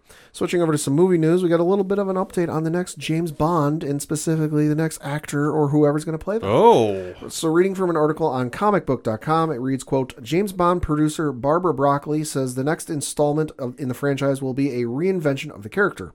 Deadline managed to interview the producer outside of an event honoring her work in the arts. Broccoli explained that the next James Bond is two years or more away from filming. Fans might not take that news either really well or be frustrated by such an admission. However, the 007 team is trying to get all their ducks in a row after filming No Time to Die. Daniel Craig isn't walking through that door again, so there will have to be some fresh blood in the role, whoever that may end up being. As social media often does, the fans begin fan casting their picks for who should wear the next, uh, excuse me, wear the tuxedo next. Some want to see them go with Tom Hiddleston, while others would like to see Idris Elba to be given a shot. Tom Hardy and Holland have also come up, but nothing is definite at this moment. Nothing's in the running. She revealed. No, nobody's in the running. She revealed. We're working out where to go with the with him. We're ta- uh, we're talking that through. There isn't a script, and we can't come up with one until we decide how we're going to approach the next film. Because really, it's a reinvention of Bond. We're reinventing who he is, and that takes time. I'd say that that filming is at least two years away. Uh, close quote. Uh, so there we go. I know it's all fun to speculate and fan cast and and rumors and who's who, but listen, the Broccoli family has been involved with the Bond films since the beginning of the mm-hmm. franchise. If there's anybody to be trusted, it is her. It is the Broccoli family. This is like Lucasfilm and Star Wars. You know, it's coming from her. They haven't picked anybody. They haven't spoken to anybody. They're not even quite sure where they're going with it yet. But wait and see. Yeah, I mean that's the whole thing. I think it's great to fan cast, but until you we get some actual real news about it, that's all it's going to be. That's not nothing wrong with that too. Uh-huh. Uh And then sticking with some uh, movie news, we got and former actors for maybe reprising roles. Uh, Christian Bale, uh, obviously doing the um, new new circuit with uh, Thor: Love and Thunder coming up, and he's playing Gorr the God Butcher in that film. Obviously, uh, was asked if he would ever return to reprise his role as Batman uh, in in the the DC films. Uh, he was asked, and he did say, "quote No, no, no.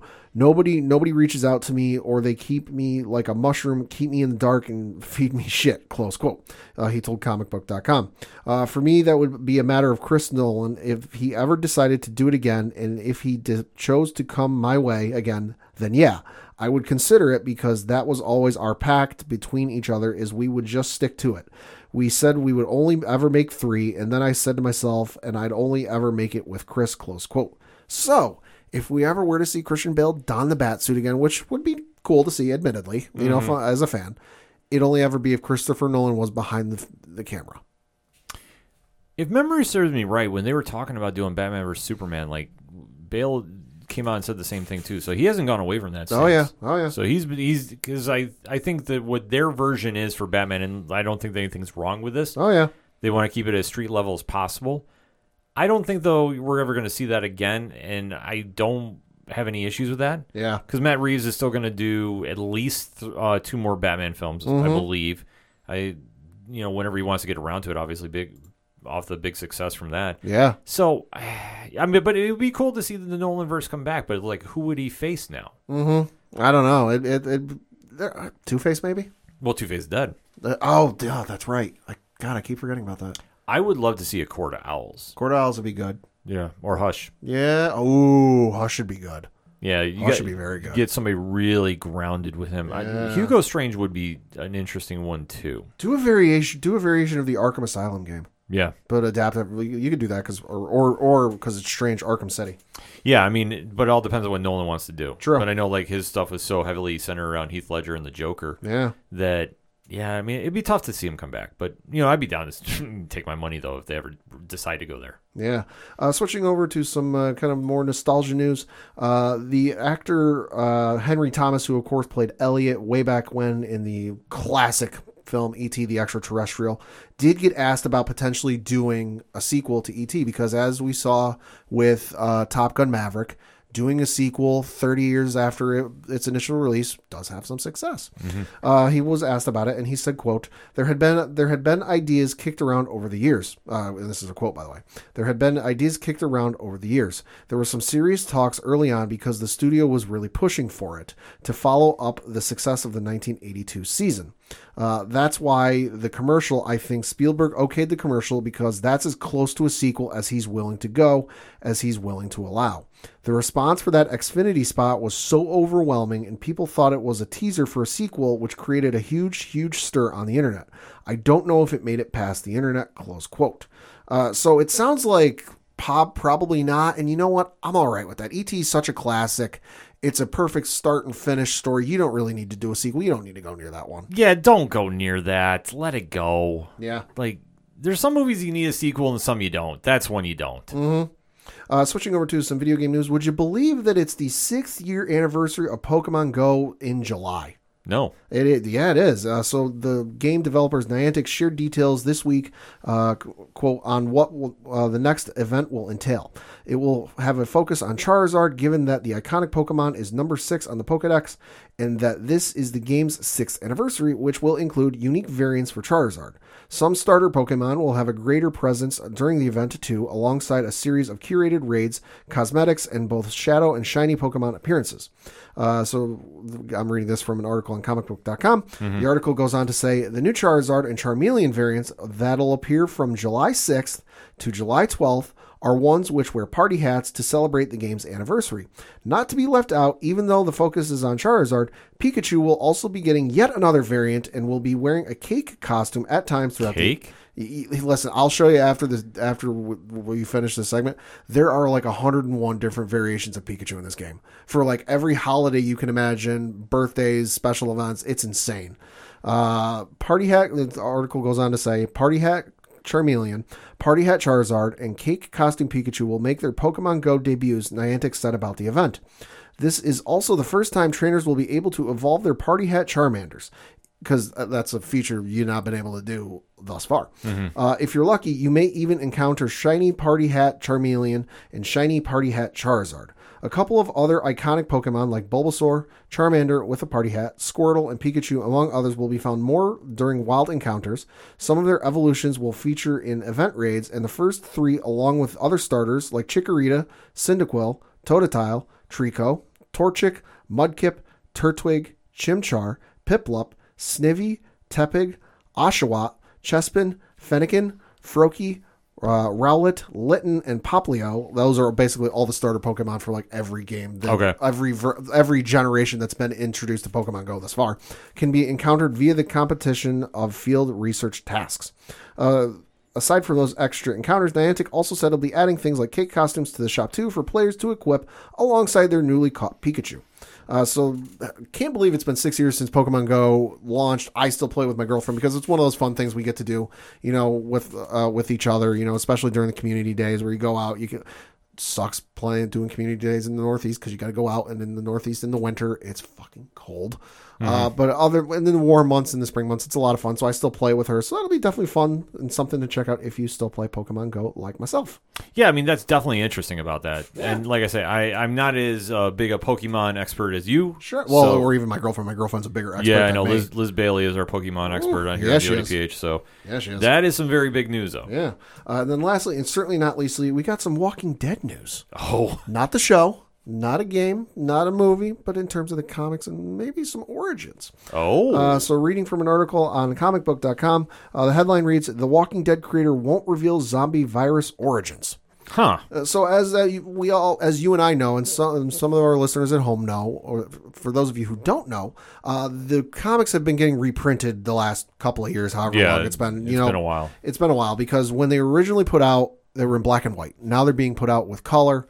Uh, and there have been added, there's been added stuff in there, uh, specifically uh, the cutting room floor, I guess as it's called.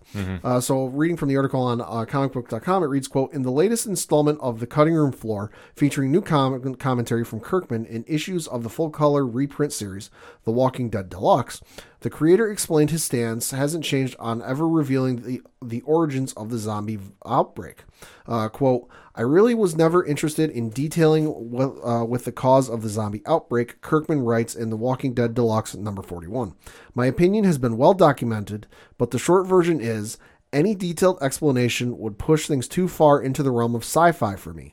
I think it's better to leave it unresolved. That way, the story remains grounded. Close quote. Uh, Kirkman continued, That said, tons of fans wanted me to explore it, and I was not above pandering to them from time to time in ways I felt were interesting. Close quote. So, and you know what? I'm all right with that. That if, to me, it's one of those like Yoda's origin story or like the Mace Windu family origin or whatever, like where he's from it's some of those mysteries with franchises that you know what you don't have to explore. I'm all right with not knowing and kind of like coming up with my own things in my head of where it's from. Yeah, I'm with you. Like at this stage, I'm just gonna say it's a government experiment. Just let it go. that could be. like I, I, mean, personally like the Breaking Bad theory that Walt's uh, uh, blue meth got a little too out of control and the world went nuts. it could be. Or I'll blame Compound V. I'm gonna cross over the boys. By the way, boys, this week. Oh, goddamn! Yeah. Yeah, we'll be talking about the season finale. Trust me, in Oh, a couple yeah. weeks. So we will deep dive in about that. Boys has been good. Also, Umbrella Academy. I know we can't review everything yet because we're not through, but uh, I'm through episode six. I know you're through episode five. Fucking amazing. Yeah, we'll talk that next week. Yeah. Next week, we're going to break down the Umbrella Academy on the show. Uh, so for mine, I'm going to keep it very short and sweet because it's comic book time and definitely a couple books from Boom Studios you definitely want to go check out this week. Now, we talk Power Rangers on this show. Yes, we do. They are on the charge to 100. So legacy writing, obviously, everybody's going to be merging Mighty Morphin and Power Rangers. It's a big send off. Yeah. Uh, they're going to be doing a big creative uh, push for that, and obviously Ryan Parrott and Matt Groomer leaving the books. This week, though, there is a book called Power Rangers Unlimited: Countdown to Ruin. And it is definitely worth picking up, especially if you're reading the Power Rangers series right now Okay. Because it does dive into the background of one character known as Andros, who you know from what's going on in that book right now. This gives his background story. It's a very cool read, and it definitely adds a lot more depth to his character because um, he's been very good thus far in Power Rangers, and now this really kind of drives home a lot of his background as well too. So if you're into the Power Rangers uh, series, you should definitely check it out. If you're just into cool comic books, you should definitely check it out as well. Also from Boom Studios. Shout out to them too. Always putting Yeah. out great stuff from us. Uh, this is BRZRKR number nine. So this is the Keanu Reeves book. Uh, Matt Kindt, Ron Garney. Definitely doing a lot of cool things. This is on the final stretch home. Uh, this has got a lot of wild stuff going on, to say the least. So, the story about the half man, half god who is immortal and trying to find a way out has definitely gone in a lot of varying directions. This book, though, I'm going to tell you right now if you are squeamish, this is probably not your issue. Uh oh. They do not pull any punches. They are definitely in your face with the violence on this one. I don't mind it because if you know the character, the character is not exactly what they call a nice guy. Uh, this is true. So there is a lot of in your face stuff, but it's a great issue though. I highly recommend it. If you haven't checked out the whole series, it's definitely a cool read, and you're going to be hearing a lot about this book uh, in the next couple of years too, as well. If all plans are still go, last I heard they were, so you know, gotta keep our ears out for that. So definitely make sure you head over to your local comic shops, go pick up some books. Hit me up on Twitter and let me know what you're reading too. I'm trying to include most of our listening audience on that because I definitely want to get the temp of the room. If there's books you want us to check out, not check out, I know next week we got a freaking stacked lineup for parlay points. Uh-oh. It's ridiculous next week. So definitely stay tuned for that. But most importantly, too, to keep it full circle here, the Kickstarter link for Pocus Hocus number four is on the front page of WherePad? ODPHpodcast.com.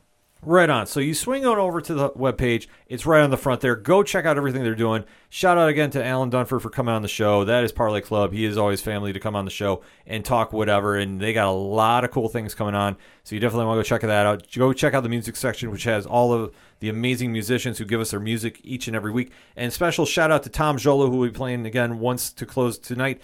He's got a very big uh, live video presentation going on this Friday night. So if you're interested in that, hit him up on the social media accounts. They're all right there.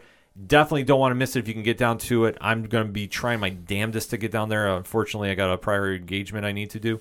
But if there's some way I can sneak out of there, I'm getting down there to go see it. So, Tom, I know you listen to the show. I'm trying, brother. I'm trying.